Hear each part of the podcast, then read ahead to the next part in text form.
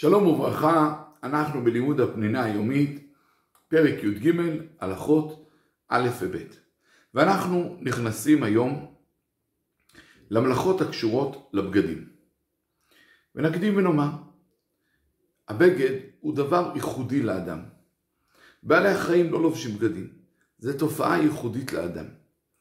אנחנו לא מוצאים בגדים בטבע, לכן אם אלה האדם צריך לטרוח רבות כדי ליצור את הבגד.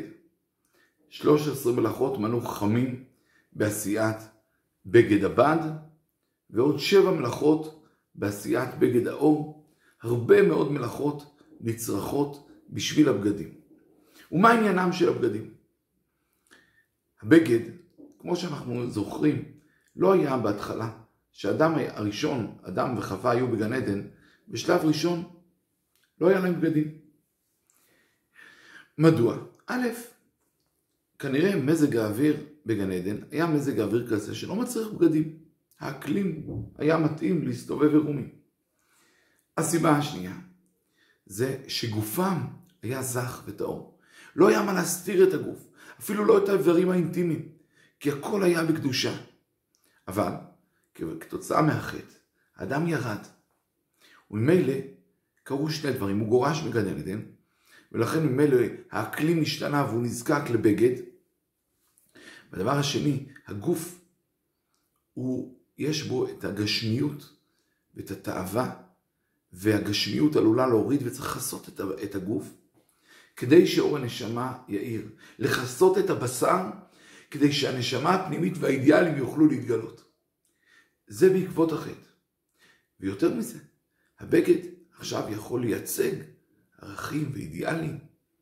וכמו כל דבר טוב, הבגד יכול לייצג פריצות, ויכול לייצג צניעות, יכול לייצג אידיאלים, ויכול לייצג תאוותנות.